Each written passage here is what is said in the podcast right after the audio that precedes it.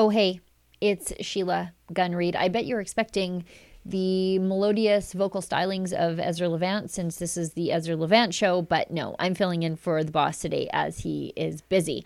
Today, we are talking about how it is absolutely insane that Doctor Teresa Tam made a mistake that cost the taxpayer one hundred twenty million dollars just in cargo flights over the course of three months.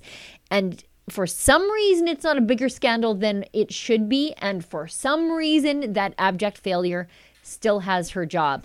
I'll go back through the historical record to explain how this all got to this point. And then we're talking to Rebel News reporter Celine Gallus. She's based out of Calgary, and she went undercover at a drag queen story hour. Yes, she did, so we didn't have to. Now, the show is great to listen to, but if you'd love to watch it early and ad-free, might I suggest you become a subscriber to Rebel News Plus. That's what we call our daily paywalled shows here at Rebel News. The daily show, of course, is the Ezra Levant show. You also get access to my Wednesday show, The Gun Show, David Menzies' Friday night show, Rebel Roundup, Andrew Chapados' show, Andrew Says, and Cat and Nat's show, Misunderstood. For all of that, it's just eight bucks a month.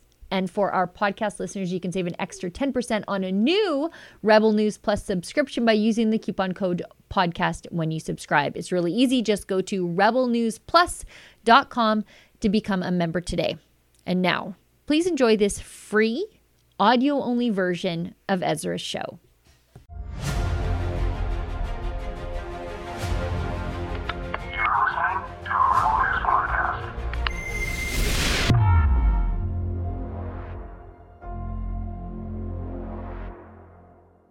One Doctor Teresa Tam cost the taxpayers one hundred twenty million dollars over the course of three months.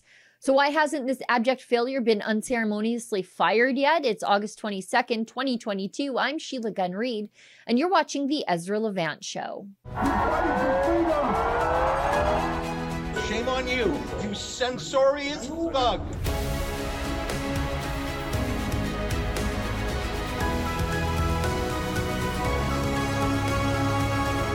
The Public Health Agency of Canada exists to prepare the country for pandemics. It was formed in the wake of a pandemic, the SARS outbreak, about two decades ago. And its only job, its only real reason for being, is to be ready to mobilize a national response to an abnormal outbreak of disease. That's it. But like any government agency, it experiences mandate creep. It starts to mind business that it was never supposed to. But the Public Health Agency of Canada has that one single mandate: be ready for a pandemic. And to do that, they must keep six months of essential medical supplies on hand. But as we've learned over the course of these last two years, the Public Health Agency of Canada wasn't ready for anything. Let's go back to the very beginning of the coronavirus pandemic. And before I go on, I'm not disputing or agreeing with the severity of the coronavirus pandemic. I'm looking at this through the severity lens that the Public Health Agency of Canada looks at the pandemic. And they say the coronavirus was severe enough to lock us in our homes, fine us for being outside, close our churches, spy on all the cell phones in the entire country without the cell phone users' knowledge or consent. They banned us from traveling. They locked us both inside and outside of our own country. They think it's pretty damn serious. So let's remember how serious they think the pandemic is as we go through all these failures. Do you remember at the beginning of the pandemic, when the Public Health Agency of Canada had a sudden shortage of gowns and other personal protective equipment for medical professionals in this country? I sure do. Now, the reason for that was a failure at the agency. The pandemic preparedness agency just simply forgot or failed to rotate the national stockpile in several warehouses, including one in Saskatchewan, which resulted in the gowns and gloves expiring and then just being tossed in the garbage. And this was happening as the agency was closing warehouses as a cost-saving measure because, you know, the government can't even be fiscally responsible properly. Now, in the wake of all that, the government was forced to then overpay for replacement P P E as costs were driven up through pandemic demand. The Canadian Taxpayers Federation estimated the inflation of the P P E cost to have nearly tripled the cost of a single N ninety-five mask. Oh, but that's not all. It's never all. What Canada did have on hand in the strategic stockpile, then Justin Trudeau voluntarily gave it to China to deal with the coronavirus outbreak there on the assurance that we would get masks back from China when we needed them. And Trudeau did this all without an objection from Doctor Teresa Tam, the person in charge of pandemic supplies. But then when we did need those masks, again, need according to the federal government's determination, the cargo planes we sent to China to retrieve our supplies languished on the tarmac before coming back empty. Between empty cargo planes the first time around and tossed out supplies, Canada had to go fishing around the world to get access to medical P P E to deal with the pandemic, and mask mandates suddenly popping up all across the country because it wasn't just doctors and nurses anymore wearing masks in a medical setting. They wanted everybody to do it. Kids in school, flipping burgers, grocery shoppers, cashiers, everyone, everywhere, all the time, wear a mask or you'll get a ticket, which takes us to how much money the federal government had to spend to fix the mess Doctor Teresa Tam, the person in charge of all of this, and her lack of oversight created at the Public Health Agency of Canada. Now, this is going to blow your mind. It's from Blacklocks today, a subscription that is absolutely worth every penny. Air cargo flights of Chinese medical supplies cost taxpayers one hundred twenty million dollars in the first ninety days of the pandemic, say access to information records. Federal agencies said they had no choice but to charter planes after failing to maintain a national stockpile of masks, gloves, and medical gowns. The Department of Public Works, in a June tenth, twenty twenty staff memo, detailed millions spent on cargo fees to fly emergency shipments of goods from suppliers in China. Contracts included fifteen million dollars each to Air Canada, WestJet, First Air, and P A L Aerospace, and sixty million dollars to CargoJet of Hamilton, Ontario. Political aides at the time complained of costly air cargo fees. The cost of flying one cargo plane from China to Canada is between six hundred thousand dollars and eight hundred thousand dollars, said an April first, twenty twenty staff email in the Prime Minister's office. Ballory Logistics was paid thirty million dollars to arrange China deliveries and warehousing. Deloitte was paid nine point six million dollars to manage shipments of COVID supplies. Teresa Tam screwed the Canadian taxpayer to the tune of one hundred twenty million dollars in the first ninety days of the pandemic just on charter flights. That doesn't include the cost of supplies at an inflated cost to replace the ones that she oversaw the disposal of because her team didn't rotate the national stockpile properly. What a failure. Imagine making a one hundred twenty million dollars screw up, probably closer to three hundred million dollars at your job, and still keeping your job. But not just keeping your job, being lauded as a hero. What planet are we on? And that doesn't even take into account the economic fallout all across the country because the nation was suddenly caught flat-footed without medical supplies and nobody knew how bad it was. So the government just overreacted and locked people down. You don't think Teresa Tam's failure of maintaining the national stockpile played into any of that at all? I'd say it's the number one contributing factor outside of government's desire to control everything you do in a day. one hundred twenty million dollars worth of foobar in ninety days. Your family thrown into out-of-control debt, your small business forced to close, but no matter because Teresa Tam just got a raise two months ago, a sixty thousand dollars raise up to three hundred twenty-four thousand dollars a year after she cost the taxpayer a cool one hundred twenty million dollars for her ineptitude. I think she should be fired, and that's why I'm proud to say we started a petition over two years ago. You see, at Rebel News, we're early adopters of good ideas. You can still sign that petition at firetam dot c a, but it's nice to see after two years of more facts rolling in and hindsight being twenty twenty, Tam is even worse and more fireworthy than we could have ever imagined. But liberals being liberals, they've rewarded her for being a loyal foot soldier in the war on Canadian freedoms. Stay with us. Rebel News reporter Celine Gallus joins us to update us on her story about the war for the minds of Canadian children after the break.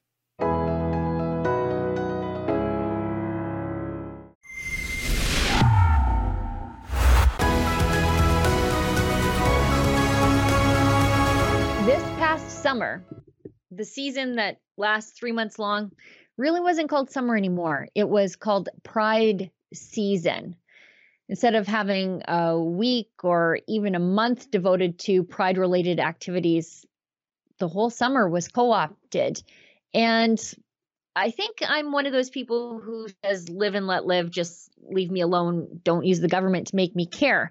But I start caring when public funds are used and little kids are involved. And as you know, there has been uh, a real uptick in the idea of a drag queen story hour in municipal libraries all across North America. I've yet to see any credible evidence about having a drag queen read to little children and having that somehow relate to increased childhood literacy rates that would necessitate government spending on such a program. And my friend Celine Gallus, who is one of our Calgary-based Rebel News reporters, dug a little deeper on this issue to find out exactly how much municipal money is going to drag queen story hours. And Celine joins us now. Hey, Celine, how's it going? Good. How are you doing? Great. Now, uh, you did a little bit of undercover work over the course of the summer. I don't want to give too much of it away, but you attended a drag mm-hmm. event. Tell us a little bit about that without, again, giving too much away. Um, I was shocked, and I kind of, you know, I planned beforehand what I, what I thought it would be like uh, before going in, and I was still shocked. So there's that. Um, just like you were saying, there's not much in the way that I find that it's helpful in any way for children to be exposed to stuff like that.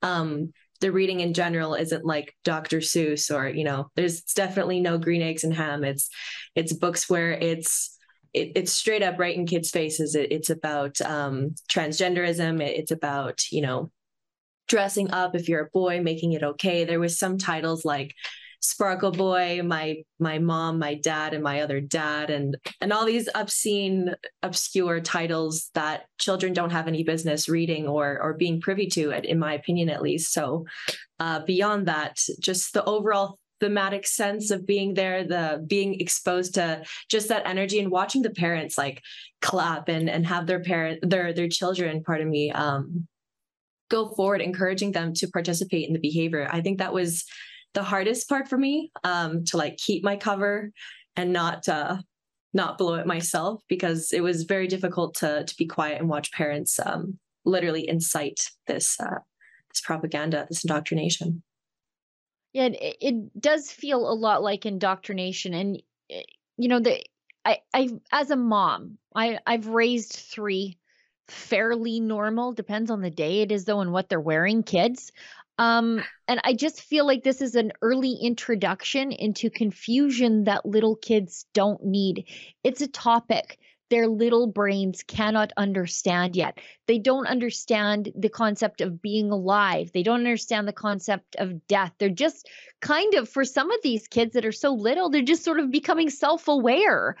And already we're starting to confuse them about things. And I, I just, I worry so much about what I think is a bit of a societal experiment on the youngest, most vulnerable amongst us.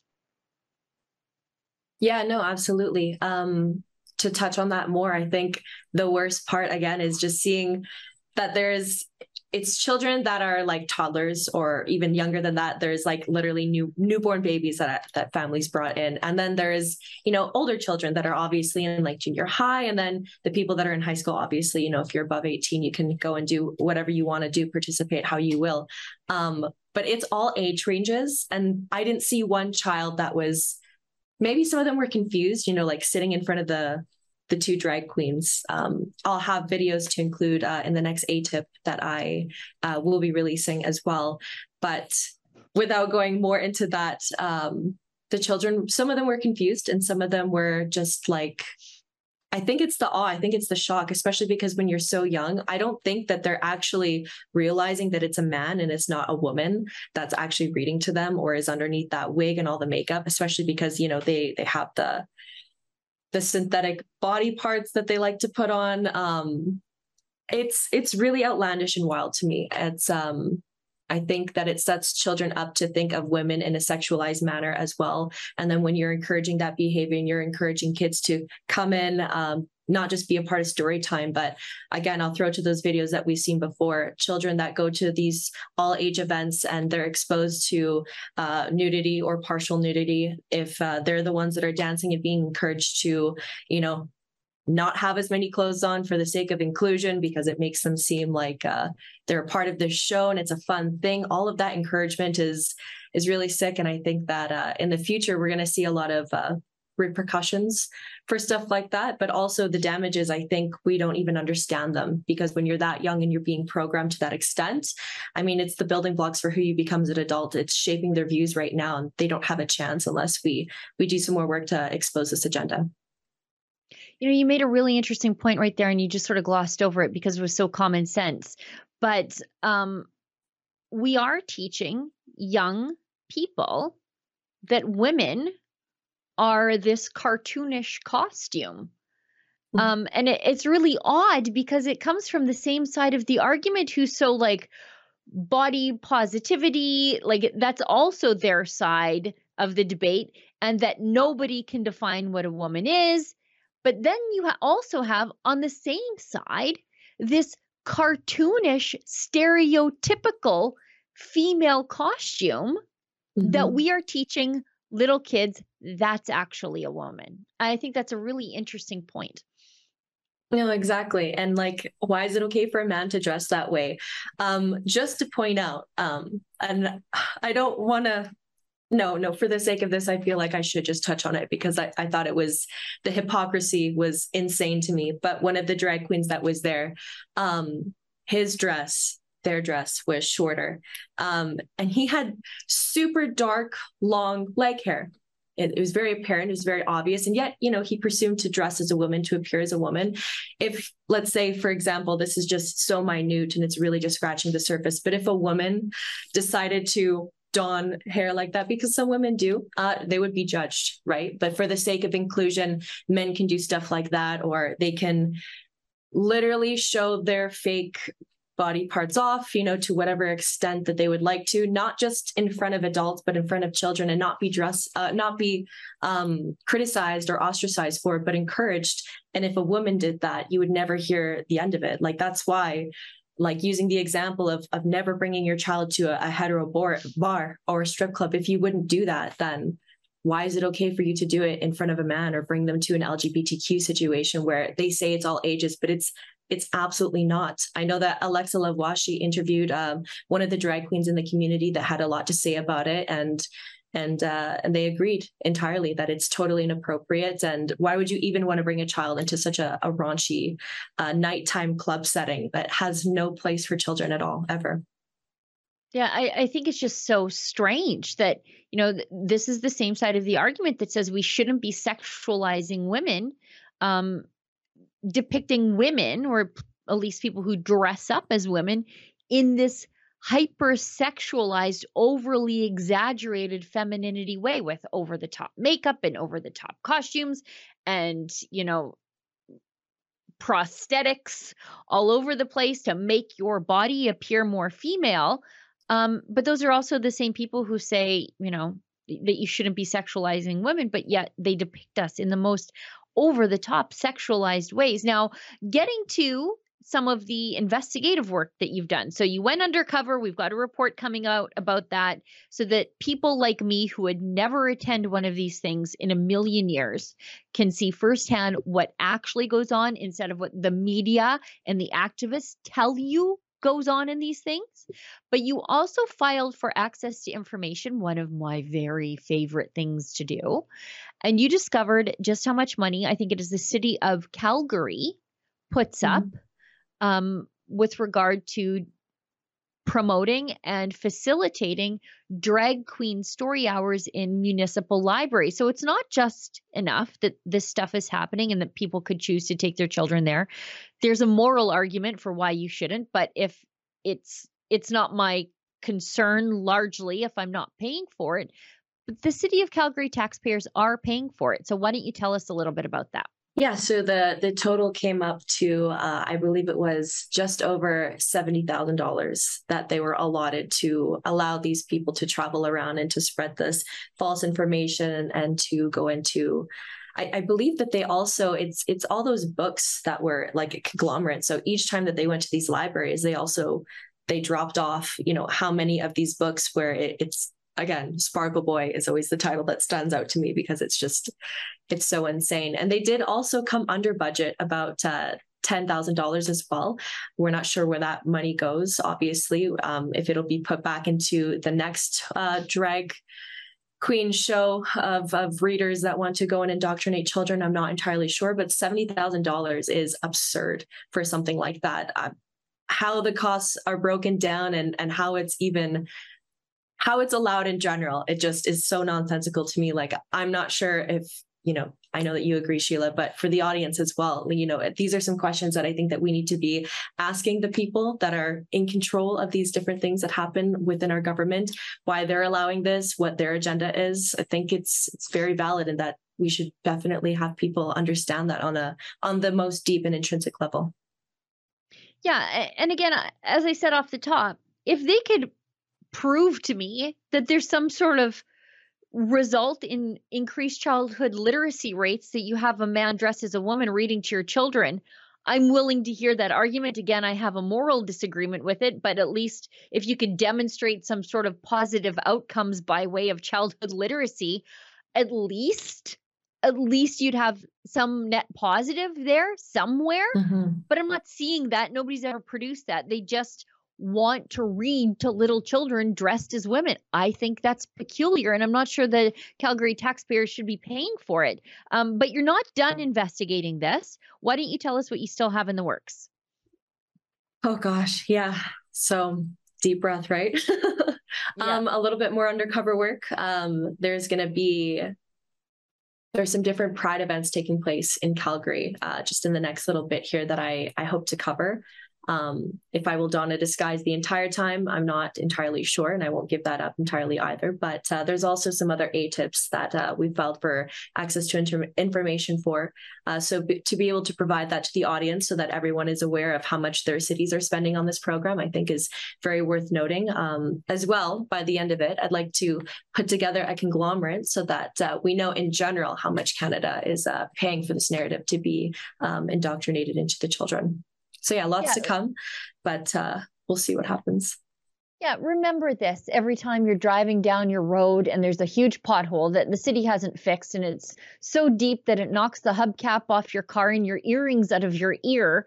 Remember that they decided to spend seventy thousand dollars to pay drag performers to read to little ki- children in the public library. And when they say, oh, we don't have any extra money to build a skate park so that kids play outside, remember where the city opted to spend your money. Uh, Celine, thank you so much for um, trying to dig down and bring some transparency to this. Um, I, I think no matter where you fall down on this issue, uh, I think one side of this argument is not entirely honest about what is transpiring at these events and why they're happening. And I'm I'm so excited for you to bring some clarity to the taxpayers of other municipalities. Um, You know, your cities are wanting more of your money than ever, and they should be accountable for where they're spending that money. Celine, thanks so much. We'll have you back on again very, very soon. Absolutely. Thank you so much for having me. Stay with us. Your letters to Ezra up after the break.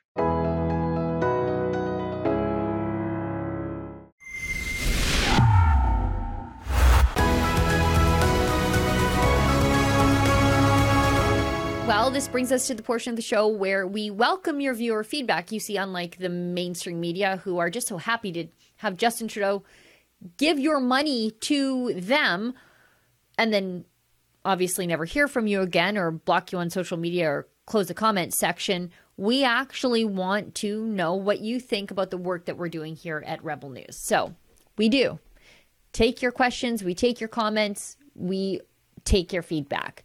Now, on a monologue I did last week when I was also filling in for Ezra Levant on Queen Romana Digila. For those of you who don't know who she is, she is a bit of an internet cult leader. I think she has about sixty thousand followers on Telegram because she's been basically expunged from every other social media platform. She is someone who has tried to attach herself to the freedom movement here in Canada. She claims that Queen Elizabeth was executed by the Canadian military. No, sorry, the American military. It's a very complicated story. But then the American military installed her as the new Queen of Canada, which solves all of our Justin Trudeau problems. It's insane. Anyway, John Ben Jehovah writes, Klaus Schwab said in one of his World Economic Forum videos, be prepared for an angry world. Mad, meaning insane. You know, she is probably crazy, although I'm not a doctor and I'm not sure I can make that medical diagnosis. But she is simply, as I said in my monologue, a creation of the failings of all the institutions of Canada that should have defended people and their rights over the last two years. Times have been so crazy and so unsettling and so disorienting, and people could not rely on the things they knew to be true, that their reality has been shattered and blown apart. They couldn't count on the politicians. They couldn't count on the court system. They couldn't count on the police. They couldn't count on academia. They couldn't count on their jobs. They couldn't even count on their local burger place. They couldn't even count on their families. Some of them were thrown out of their families for certain medical choices.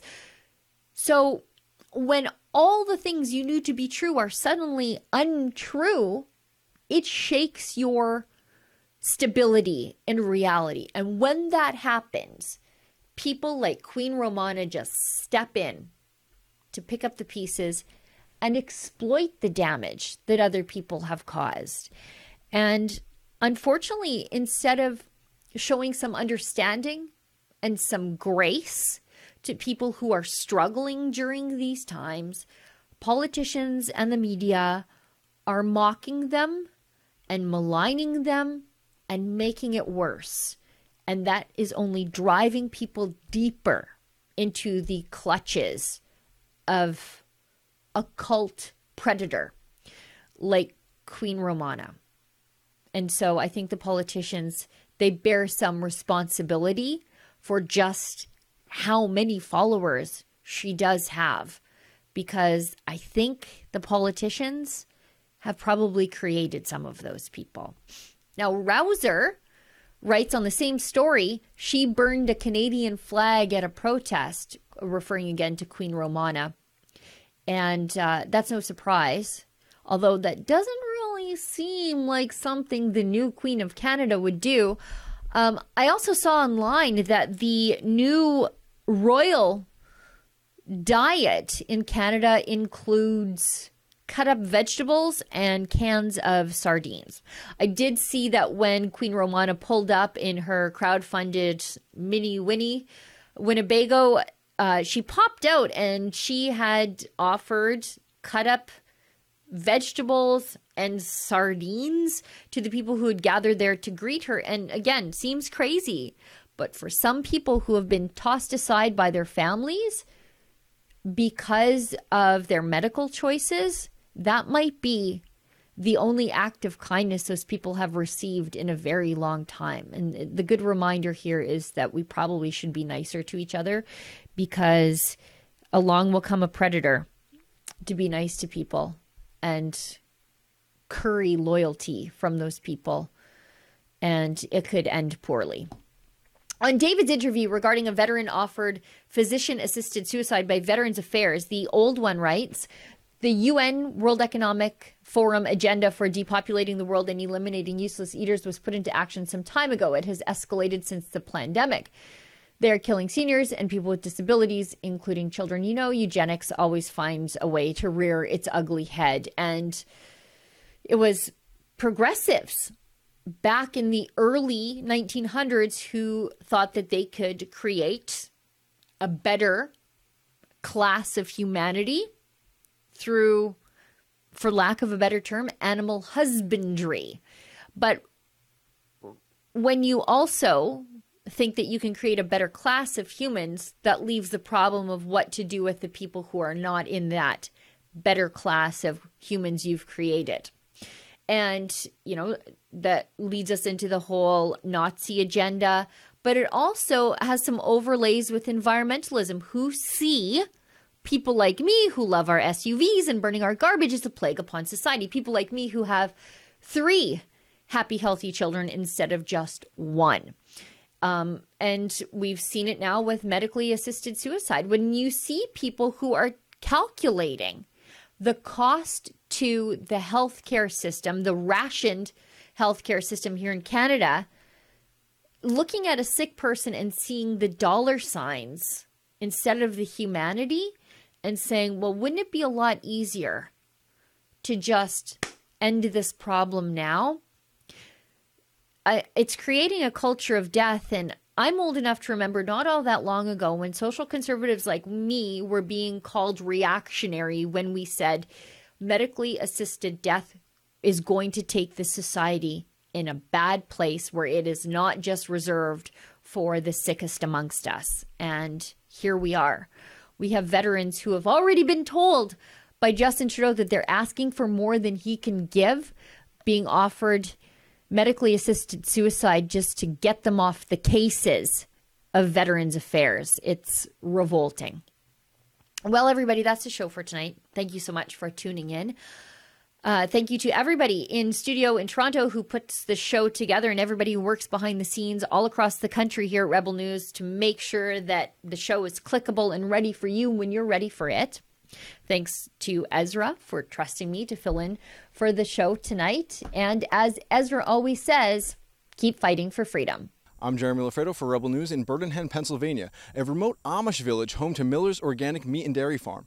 Recently, armed federal agents raided the farm and demand they cease operations and pay over three hundred thousand dollars in fines. Miller's operation is entirely holistic and natural. Whether it's the water buffalo, the cattle, or even the camels, the animals live, as Miller argues, how God intended and eat fully organic diets, munching only on wild plants, flowers, and the bugs in their pasture. The federal government is arguing that Miller's farm isn't adhering to federal regulatory requirements for food. Miller, his community, and his thousands of customers counter that the federal government mandates food be prepared in ways that make it less healthy and nutritious. Federal agents continue to pay him visits and threaten his farm, crippling the business economically with over three hundred thousand dollars in outstanding fines. Veteran journalist Michael Yoder is a longtime customer of Amos Miller's farm and has been closely covering the story for a local newspaper.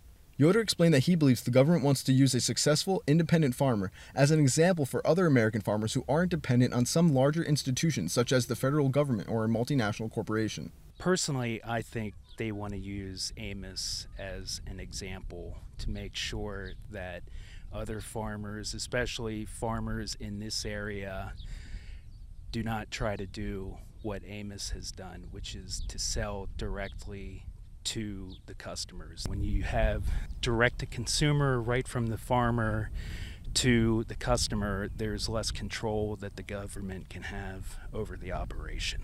He also explained that the Amish farmland in Lancaster, Pennsylvania is some of the most productive, highest yielding, non-irrigated farmland in the world, and that the people there have a special familial connection to the land.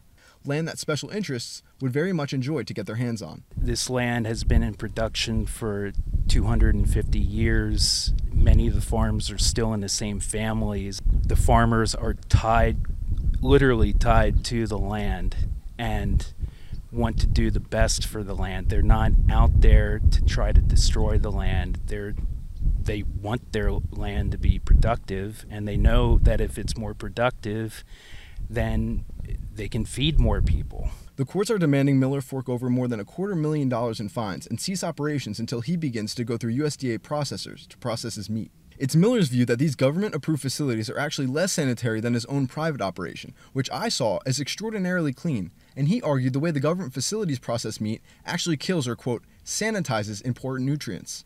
Miller explained that because his farm doesn't use chemical fertilizers, herbicides, or patented seeds, which are chiefly manufactured by industry giants with strong ties to the government, they're using the power of the government to shut him down. I think the problem we're having in this country is that corporate America is taking over, and the, the corporations, I think, put the uh, uh, people in government through lobbying. They're having the government on their side and basically making it hard for farmers to be farmers. Miller is legally arguing that because he's selling to what he calls a private food club, not the open market, certain rules and regulations of the federal government don't apply to him. And the customers are buying meat and dairy from his farm explicitly because the food isn't processed and manufactured at these giant industrial facilities and instead are grown, fed, and processed right here on the land. Some come from Florida, California, North Carolina, basically all over. Uh, they are seeking uh, nutrient-dense foods, raw meat, Uh, raw buffalo milk, raw camel milk. They, so far they trust us for uh, the animals being out on grass and they can actually see the color in in in the uh, the fat of the beef uh, and the milk. Actually, there's no food coloring added. It has its nice color, and that actually comes from the nutrient density of the animals feeding grass. I think customers come here because they know that they can get an honest product that they know is being produced here. It's not just words on a label that say it's organic or it's it's local, that you can come here and you can see this is as local as it gets. Amos, despite being raided by armed U S Marshals and facing hundreds of thousands of dollars in fines, explained that farmers need to stand strong. We farmers need to stand together and uh, stay strong, and uh, we need to make sure the government, we, we can't just fall for the government's rules and regulations because the big corporations want to take over. And at the other note, we need consumers. Um, we need their support, and uh, stand strong and just tell the senators, the congressmen, how important small farms are. Uh, no farmers means no food, so we all need to work together in this.